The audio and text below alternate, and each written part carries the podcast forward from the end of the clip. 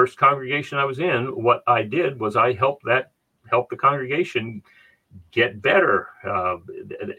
It was news to me, but that church in Edinburgh, when I went, was on the list to be closed because it was not getting to the place where they could be self-supporting. They were taking money from the diocese as a mission congregation.